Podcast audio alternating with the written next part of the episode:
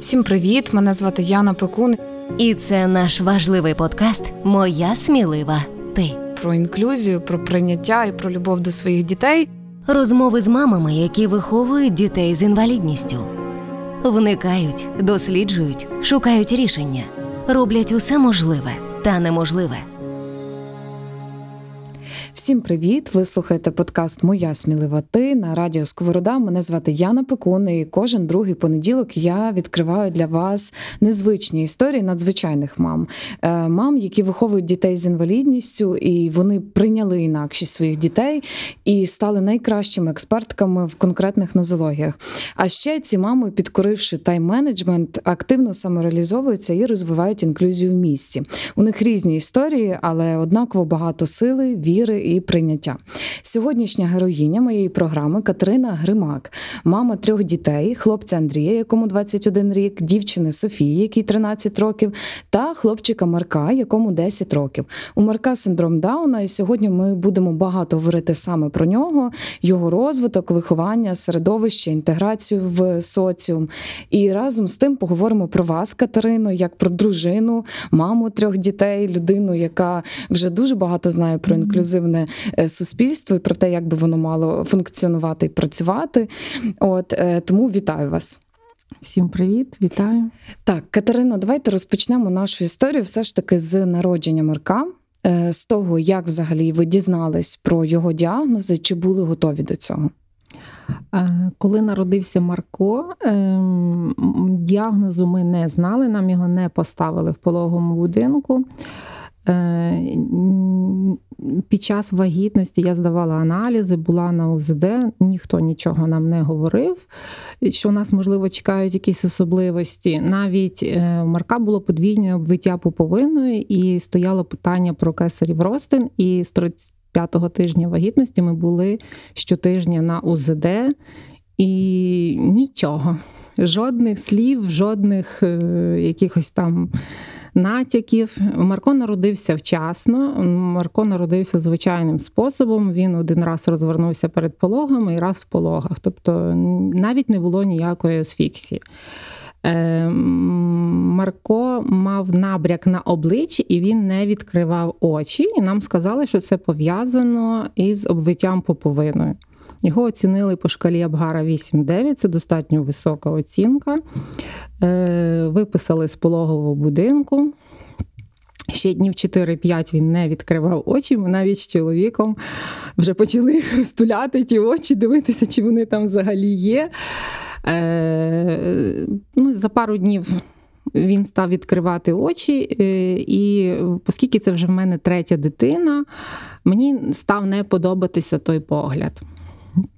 Е, Ми ходили до невролога. У мене був свій вже невролог, ну оскільки вже це третя дитина. Ну, нібито все нічого. Я їй розказала про свої підозри. Вона мені раз. Ну, він просто слабкий, ну не дуже схожий, тому що вона реально багато бачила таких діток. На наступний раз я їй знов з цими своїми підозрами, і вона мені каже: Катя, здай каріотип і не мороч мені голову. Ну, тобто ми здали каріотип, Марко народився в травні, і вже тільки в серпні ми отримали діагноз. Хоча, коли я прийшла в генетичне відділення, вони підтвердили мої підозри, але каже, оскільки немає аналізу, ми нічого не можемо вам сказати. І це доволі дивно, бо синдром Дауна завжди візуально дуже помітний. Тобто, в принципі, діагностування вже тоді було так. Ну Марко народився з нормальною вагою. Він народився кілограм 350 грамів. Він народився 52 сантиметри. Зазвичай такі дітки народжуються маленькими, там до 50 сантиметрів, з меншою вагою. Там раніше на два тижні. Тобто, ця дитина народилася найбільшою в мене. Всі діти народилися як по графіку 39,5 тижнів. І Марко так само. Ну, от так. Чи як взагалі ви адаптовувались після того, як встановили діагноз Марка? Як проходила, проходив цей процес адаптації цілої сім'ї, і коли він взагалі завершився, якщо завершився? Ну, реально було дуже важко розуміти, в кожна сім'я, коли ну, ну, у них народжується дитина, це завжди очікування якогось свята. І, ви знаєте, я, наприклад, дякую долі, що, наприклад, ми не знали це от відразу. Тобто е, пройшли якісь там привітання, пройшли хрестини, е, все пройшло нібито нормально. Е, ти встигаєш там звикнути до дитини, полюбити свою дитину, материнський інстинкт пробуджується. Да, звичайно, неприємно це все. Це дуже важко. Таких ну, багато запитань, чому я, чому саме моя дитина, чому це сталося з моєю сім'єю, що пішло не, не, е, не так, як воно далі буде в нього.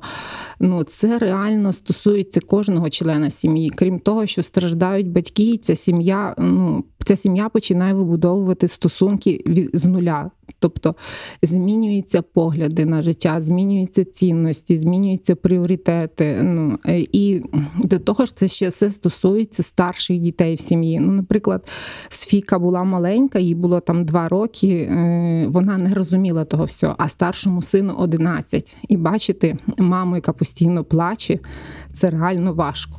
Угу. Моя смілива ти з Яною Пекун. Але якщо говорити якраз про цю взаємодію з вашими дітьми, ви мама вже трьох дітей. Коли Марко народився, ви, як ви сказали, у вас було двоє дітей. Е, і за кавою, коли ми з вами якраз Мгм. розмовляли, ви сказали, що старший син вас дуже підтримав в цьому. Як взагалі діти сприйняли інакшість Марка? І я знаю, що дітям завжди легше звикати до таких змін, і вони ніби швидше адаптовуються до цього, ніж дорослі. Швидше приймають, менше, можливо, стереотипних поглядів у дітей завжди. Можливо, тому їм легше, але це моє припущення виключно. Як було в вашій історії? Ну, діти не розуміють наслідків, діти не розуміють, е, що за цим може стояти потім. Не розуміють, як може бути важко цій людині жити в світі. Це прийняття, чи його приймуть, чи його не сп- не приймуть в цьому світі, чи знайде він друзів, чи знайде він людей, які зможуть його підтримати. Ми, батьки, думаємо завжди наперед.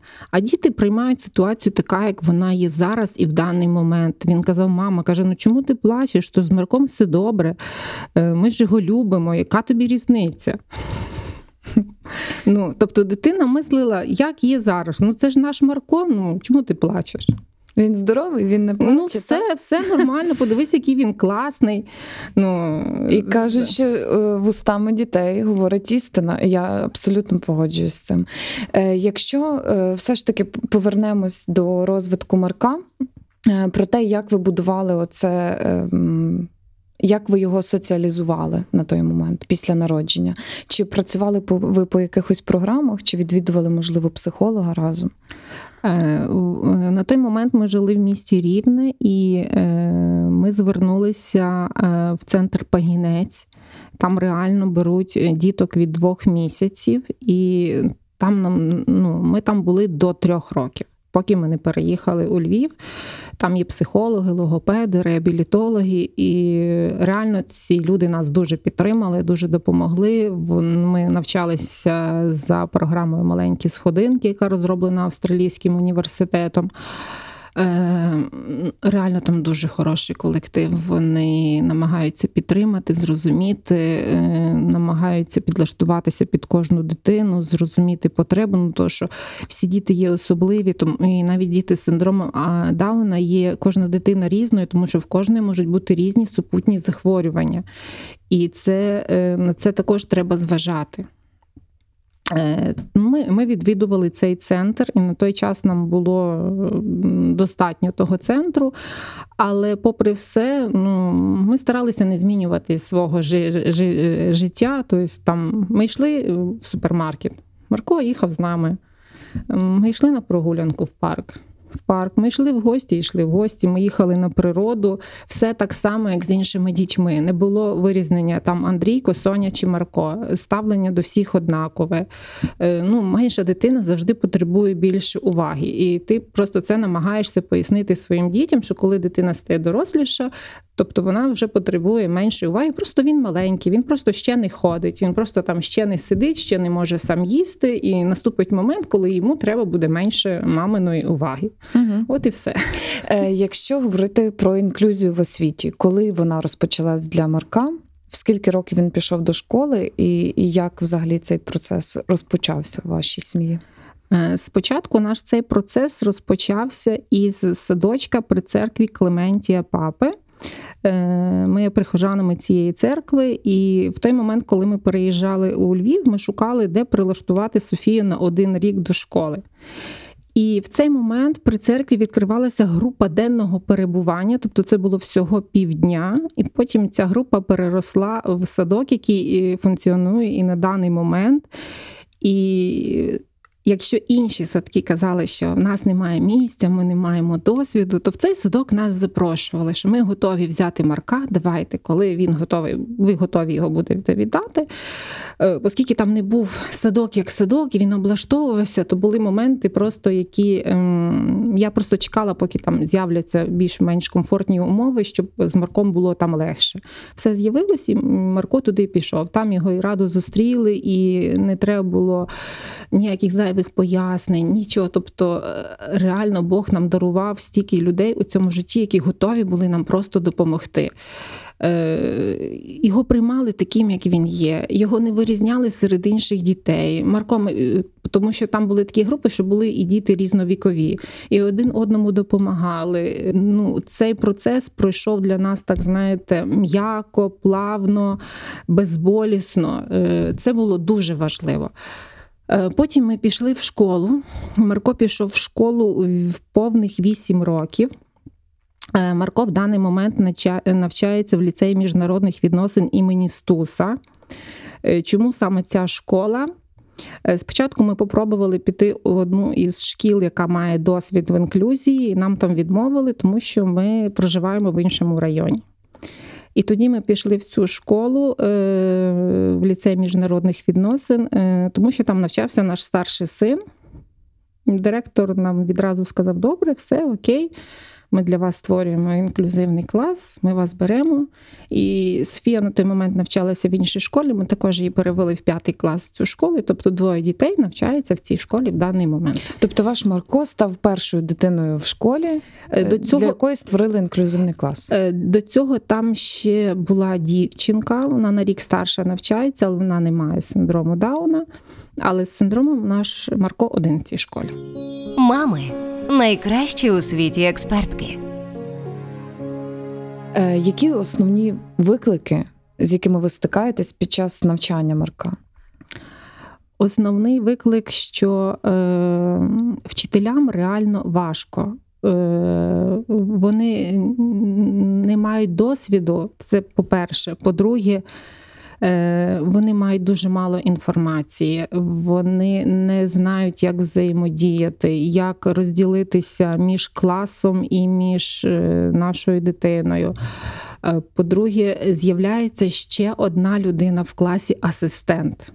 Для людини, яка працює тривалий час, і вже в неї налагоджений свій спосіб е, навчання, і тут з'являється ще одна людина. Ну, це приблизно як в кожної жінки. Давайте ми додамо ще одну жінку на кухню. Угу.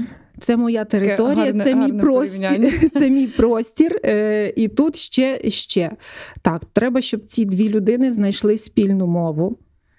І е, налагодився цей процес. Е, і інформації не так багато, і від когось поділитися досвідом. Е, реально це важко. Е, Як Марк знаходить спільну мову з іншими дітьми, як він з ними взаємодіє? Е, Чесно кажучи, е, я це знаю зі слів вчителя, що е, більшість частини класу приймає Марка, спілкуються, граються. Е, Настав момент, просто коли я Марка заводила в школу, і він мені, ну це вже сталося дуже давно. Він мені показав, що стоп, ти в клас більше не заходиш, тому що інших дітей е, вже лишали знизу, а я ще його піднімала на третій поверх і там лишала. Тобто ми роздягнулися, і далі я сам. І він сам це вам сказав. Він показав, да, що ти в клас не заходь. Угу. Е, І я намагаюся в цей процес не втручатися, тому що ну, завжди діти себе при батьках вед- ведуть зовсім інакше, ніж вони ведуть себе з іншими людьми. Але це такий чудовий акцент на цій соціалізації і елементом самостійності від Марка. Тобто це ну, класно, як на так, мене. класно, так. А е, все ж таки повернемо ще до взаємодії з братом і з сестрою. Як відбувається спілкування з ними? Бо ми говорили про те, як вони адаптувались та до інакшості Марка. Як Марко з ними взаємодіє? Е, е, Народитися особливій дитині в багатодітній сім'ї це є один, я вважаю, такий із жирних плюсів. Тобто, в нас створений свій мікросоціум, в нас різновікові діти. Старший брат, сестричка, яка старша на, на два роки. Е, кожен щось вкладає своє, але завжди є з ким поспілкуватися, з ким поборотися, з ким побавитися, з ким посперечатися. Е, реально, ну, стосунки дуже гарні. Вони часом мені кажуть, так, мама, стоп, типа Марко вже дорослий. Е, Хай він це робить сам. На що я їм іноді також кажу: слухайте, сприймайте його як дорослого, да хватить з ним бавитися як з маленьким. А Марко в нас такий, що так його хочеться аж аж аж руками пом'яти, потрогати. Е, Він так дуже вміє, знаєте, створити так довкола себе таку ауру позитивну, що от хочеться аж його такий він няшка, як діти кажуть. Е, І я їм теж кажу: стоп, слухайте, він вже дорослий, ставтесь до нього як до дорослого. Він хоче, щоб до нього так ставилися. Е, Реально, мені здається, що ці стосунки в даний момент, ну, до даного моменту є дуже гарними. Дуже велику допомогу мені надає Софія. Тобто вона в нас практично єдиний перекладач, не практично, а єдиний перекладач. Вона його розуміє на 80%. Марко говорить, але і його е, він навчився говорити, е, як логопед говорить, якось в нього неправильно звуки йдуть, всі йдуть з горла. Немає губних. І е, більшість слів є незрозумілою. Тобто, е, навіть написати листа для Миколая вони пишуть його з сестрою. Е, щось він там хоче пояснити, нам сказати. е, Все перекладає сестра. У мене є подруга, в якої також є син з синдрому. Так вона каже: ми два місяці не могли зрозуміти, яку іграшку в нас дитина просить. За що наш перекладач перекладе нам це за дві секунди? Я часом кажу: так, Марко, іди скажи Софії, щоб вона переклала, що ти хочеш. Маєте підмогу. Так, реально, да. Е, Ми так гарно поговорили якраз про позитивну ауру і дійшли до того питання, яке я завжди е, хочу поставити всім мамам дітей з синдромом Дауна. Як ви ставитесь до формулювання сонячні діти? Бо багато тепер батьків говорять про те, що формулювання, сама фраза сонячні діти, нібито забирає від їхньої дитини е, право на негативні емоції. Яке ваше ставлення до формулювання сонячні діти? Е, абсолютно позитивне ставлення до формулювання сонячні діти, тому що ну, в даний момент в нас не існує якогось іншого формулювання, і мені здається, людям легше називати, а нам приємніше чути сонячні діти, ніж це там ви казали, дитина з інвалідністю, е, чи даунятко, чи якийсь там ще термін. Ну, можливо, з'явиться з часом щось інше, можливо, буде інше. Ми Але тепер- зі всіх наявних це да, зі всіх наявних, мені здається, це не, не є чимось поганим. Сонячні діти. Так, наші діти є реально дуже позитивними. Я вам хочу сказати, що е, в нас Марко, е, я не пам'ятаю, чи це було йому 2 чи 3 роки. Його ніхто цьому не вчив, але він взяв і обійняв всю сім'ю разом. От якось він скористався таким моментом. От маленький хлопчик взяв і обійняв всіх. Ну, мабуть, це не просто так цей термін з'явився. Але, попри все, наші діти мають там звичайні емоції, як у всіх дітей. Вони зляться, вони сваряться, вони ображаються, вони жартують. Марко наш намагається повторити фокус, який показує тато. Ну, тобто, е, реально, весь спектр емоцій абсолютно присутній. Чудово. Е, Дякую вам за цю відповідь, бо, бо це завжди якийсь е, такий термін оповитий стереотипами чомусь. Подкаст Моя смілива ти. Е, Давайте повернемо ще до графіка Марка. З чого складається його звичайний день? Е, Звичайний день ну, ми прокидаємося в школу. Е, Марко пр- прок- прокидається. Зараз процес пробудження став трошки легше. Раніше він відбувався, він мав посидіти хвилин 10 в душі. Тобто мама сонного Марка тягне в ванну і садить в душ. Зараз це вже Марко, ми встаємо в школу, нас чекає Ліля. Ліля це наш асистент. Е, Він дуже її любить, і він каже, що я йду до Лілі. Але, е, попри все, я стараюся не зіпсувати йому там настрій, е, щоб це не сказалося негативно на його настрої на протязі дня. Тобто, деякі моменти я там терплю, моя мама кудись там спішить, в мами ще там є інші там діти, тато. Е, але прокидаємося і йдемо в школу. В даний момент ми зараз стали практикувати, ходити на другий урок. Я цього року не працюю, можу собі це дозволити, і Маркові так легше. Е, Після школи ми приходимо, там він відпочиває, він грається. е, В три рази в тиждень у нас є логопед. Один раз у нас корекційні заняття, ті, що нам по програмі інклюзії йдуть, і два рази ми ходимо ще додатково. Е, І ще ми ходимо е, в сонячну майстерню на малювання. Е, Я вважаю, що Маркові подобається. Хоча вдома він розмальовував тільки водні розмальовки, не було якогось там такого бажання сильного. Але в Олі він малює дуже класно, дуже позитивно, дуже емоційно. Оля це вчитель. Оля Ставнікович, да, Оль, і Оля Герман, там вони дві е, вчать наших дітей малювати. До речі, наша Софійка також ходить туди на малювання е, разом з Марком. Е, І е, нам дуже подобається. Тобто він має абсолютно нормальний, звичайний дитячий такий, як на 10 років дитині, робочий графік, так назвемо в лапках робочий. Е, і, в принципі, це і дозволяє йому соціалізовуватись в усіх середовищах, в яких він з'являється. Тобто проблем з цим немає. Немає, абсолютно немає. Я вам навіть розкажу: в нас був досвід, коли Марко був менший, ми ходили на танці. Е, ну, звичайно, нам трошки, можливо, в тому плані легше, бо Софія також ходила на танці. І я потім запитала в нашого тренера, е, кажу, чи можна Маркові попробувати на наступний рік? Так, все без питань. Нас взяли групу, е, пішли на всі поступки. Тобто я знаходилася в класі стільки часу, скільки це було потрібно, десь місяців шість, мабуть. Я була з Марком. Потім ми спостерігали дуже такий цікавий момент і дуже неочікуваний для нас всіх. Тобто Маркові десь було приблизно 4-5 років, і дітки, і дітки були. е, Чи 5-6, я вже не не, не пам'ятаю. Ну, дітки були трошки менші за нього. Ми завжди так е, намагалися піти, щоб були менші діти, щоб Маркові було легше. Е, І е, я вийшла з класу, залишилася вся група і тренер. І я так стою і тихенько підглядаю в двері. І що ми бачимо? Всі діти починають робити з Марком те, що робила я. Тобто вони просто всі стали ним опікуватись. Ніхто їм про це нічого не говорив, ніхто їм не просив. Вони просто зрозуміли, що він потребує їхньої допомоги. Ми навіть мали досвід виступати на сцені. Якщо Марко десь там щось зловив гаву, його швиденько брали і переставляли, і тягнули. Але з часом Марко зрозумів, що е, в нього не виходить. Він став соромитися. Ми перейшли знов в групу на рік меншу. Ще рік е, я його там помучила, як то, мабуть, було.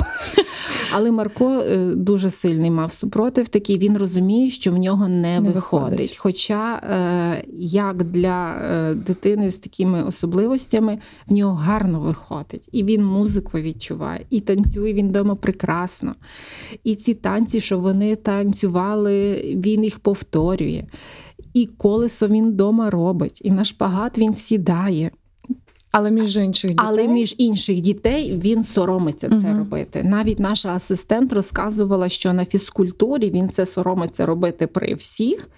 Хоча ті діти, які сидять там окремо на лавці без форми, він перед ними починає там робити оці колеса. Ну тобто, колесо це не кожна там дитина зробить колесо. Він робить нормальне повноцінне колесо. Е, шпагати, і це все він починає тим хвастатись. Угу, угу. Е, Тепер я хочу поговорити більше про вас, як про жінку, дружину і маму.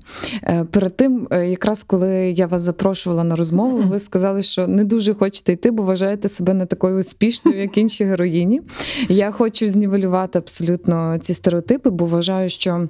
Жінка може реалізовуватись, обравши будь-яку іпостась. Нехай це буде просто мама, е, але паралельно до цього можна займатися саморозвитком. Е, Розкажіть про свою самореалізацію.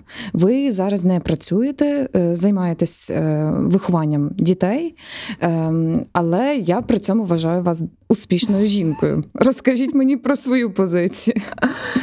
Е, Ну, звичайно, е, в кожної жінки це перше покликання бути мамою. Ми в цей світ приходимо, щоб народити дітей, бути мамами, кому як вдається. Але е, мені, наприклад, подобається бути мамою, подобається доглядати своїх дітей, подобається там їх підтримувати, подобається розділяти з ними вільний час, подобається готувати, їсти. Ну, це все нормально, але кожній жінці хочеться, хочеться якогось. е, Розвитку хочеться десь виходити трошки назовні, щоб черпати цією енергію і цією енергією ділитися вдома. Е, Ну, по-перше, це і було би гарним позитивним прикладом для дітей, що е, мама теж щось може, мама теж щось виходить. Час від часу я так вириваюся з дому, намагаюся щось поринути, то мама там намагалася зробити там, почати підприємницьку діяльність. Було так трошки не дуже вдало. Я просто зрозуміла, ну вже я в ніби в такому дорослішому віці вже є усвідомлення, що ти маєш створювати робочі місця е, так, щоб вони були. е, Твої робітники були соціально захищені. Я зрозуміла, що я такого зробити не можу, і позоритися з таким бізнесом не потрібно. Але пробували? Так, я пробувала. Хоча Це до прекрасно. народження е- ще Софії я в Рівному також займалась підприємницькою діяльністю. Вже потім з народженням Марка я це все закрила, тому що реально не було на це все часу. Дуже багато йшло часу на Марка, плюс там ще й інші діти. Чи плануєте надалі якось вирватись назовні ще? Е, е, Мені би хотілося вирватися, і, е, і ще одне із прийняттів, що мені би хотілося зайняти, ну, зробити якийсь соціальний проект, прийняти в цьому участь для того, щоб змінювати життя наших дітей. Чесно кажучи, я тривалий час від цього тікала. Ну, я так вважала, що і так ти багато часу проводиш в цих реабілітаційних центрах, ці логопеди, психологи, реабілітологи. Хочеться якогось іншого життя переключатися. Вже приходить усвідомлення, що е, саме мами таких дітей найбільше можуть змінити цей світ, тому що ми його змінюємо з іншої сторони. Бо люди, які цього не пережили, люди, які в цьому не живуть, вони не можуть так зрозуміти потреби наших дітей, саме як розуміємо їх ми. Тому от я зараз в такий особливий день заявляю, що мені би хотілося. Я так думаю, що щось таке прийде, і я зможу себе ре- реалізувати в цьому. Погоджуюсь, на кожен запит приходить можливість. Так. Мами найкращі у світі експертки. Як ви балансуєте не розчинятись в дітях, бути доброю дружиною, разом з тим бути доброю мамою? Як вам це вдається, і як ви відновлюєте свій ресурс? Ой, це дуже складне запитання. Як, як, як? Ну, якось воно так само по собі відбувається. Тому що е, ну, мені здається, е, якби я не отримувала підтримки від чоловіка, від сім'ї, від дітей, можливо, це е, цього балансу і не було би. Тому що коли ти даєш, ти завжди ну, хочеш, не хочеш, ти щось хочеться людині отримати. І коли є цей баланс між брати і давати, то воно так виходить гармонійно, що ти можеш себе проявити як жінка, як е, дружина, е, як мама.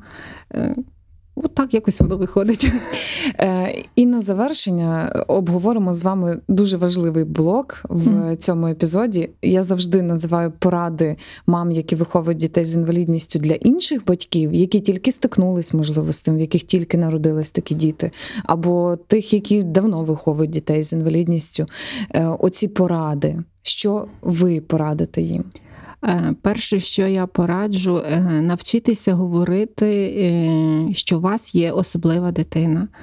Е, Не соромитися її. Вона така сама, як і інша, інші діти. Е, Якщо це як про любов до себе. Якщо ти любиш себе, тебе люблять інші. Якщо ти любиш і приймаєш свою дитину, її люблять і приймають інші. Е, Коли ще в Рівному мені психолог порадила, каже: Катя, навчися говорити людям, що це що в тебе є така дитина, що в вашій сім'ї є така дитина. І я стала пробувати це на чужих людях. В нас такий був момент в житті, коли ми жили на два міста, і там в поїзді, в автобусі люди зазвичай там починають ой, якісь розмови. Е, І я стала говорити з такими людьми. Тобто вони мене не знають. Ми бачимося е, сьогодні, можливо, останній раз в житті на протязі декількох годин, і тобто нас нічого не по- пов'язує. І людям легше задавати запитання. Навіть раз е, мені зустрілася жінка, яка працювала в сфері освіти. І вона задала мені безліч запитань, тому що я мама такої дитини, я цю проблему знаю із середини. Тобто вона не посоромилась, їй було дуже цікаво дізнатися, а що ми, а як ми, а де ми вчимося, а які програми існують, а що в державі взагалі є для, для таких дітей, а як мами спілкуються між собою. Реально їй було цікаво. І е, наступає такий момент, я за собою стала помічати, що. м, В перших 10 хвилин знайомства з будь-якою там чужою людиною, е, яку я бачу в перший раз, я вже говорю, що в мене є така особлива дитина. Перша е, людина, з якою я знайомлюсь, вона уникає таких ем, си- си- незручних си- ситуацій. Там вона можливо щось мене запитає, і моя відповідь, що в мене є така дитина, може бути поставити її в незручне становище. Але мені це стало говорити легко. І з часом ще я поділюся своїм досвідом. В мене прийшло таке розуміння. Я ніколи не думала, що таке буде. Я пишаюся своєю дитиною. Реально, я не соромлюся і нібито ну, з гордістю говорю: так, в нас Марко, він в нас такий є, і наша сім'я виховує ось таку дитину. І він вміє це, і він вміє це, і там ми були, і те ми робили. Е, я не очікувала, що в мене так буде в цьому житті. Можливо, саме це і є прийняття. Так, Що я- для вас прийняття? Ми так гарно на завершення підійшли до цього. Це, мабуть, і є прийняття. Ти починаєш, е, ну тобто, ти відходиш від тих питань в голові: а чому так, а чому з моєю сім'єю, а чому з моєю дитиною, а, а, чому, а чому взагалі це відбулося? І на, на те, що. Ти е, радієш з ним його маленьким перемогам, ти радієш тому, що там щось нас вийшло, е, ти радієш тому, що він радіє, ти радієш тому, що там зустрілися люди, які нам допомагають, які нас підтримують. Реально є дуже багато підтримки. е, Просто в месенджер люди пишуть, які ви класні, які ви круті, які ви молодці, так продовжуйте. Це реально дуже допомагає. І просто цей момент прийняття він. е, За собою тягне оці такі позитивні моменти. поки ви їх не прийм, поки ви не приймете свою дитину, і поки ви не зможете сказати, що так, це моя дитина, люди не зможуть вам надати своєї підтримки. Катю, дякую вам за сьогоднішню прекрасну, дуже теплу розмову. Е, Я бажаю вам і вашій сім'ї всього тільки найкращого. Е, А з вами ми почуємось у новому 2021 році. Дуже дякую вам за зустріч. Дуже приємно, що ви запросили, що ви так ем, цікавитеся проблемами наших сімей, і завдяки таким вашим е, передачам воно е, інші батьки, які тільки е, опинилися в цих важких ситуаціях, вони просто зможуть побачити, що в цьому тунелі в кінці є світло, і це дуже важливо. Дякую. Вам дякую. Всім привіт! Мене звати Яна Пекун. І це наш важливий подкаст Моя смілива ти. про інклюзію, про прийняття і про любов до своїх дітей. Розмови з мамами, які виховують дітей з інвалідністю. Вникають, досліджують, шукають рішення, роблять усе можливе та неможливе.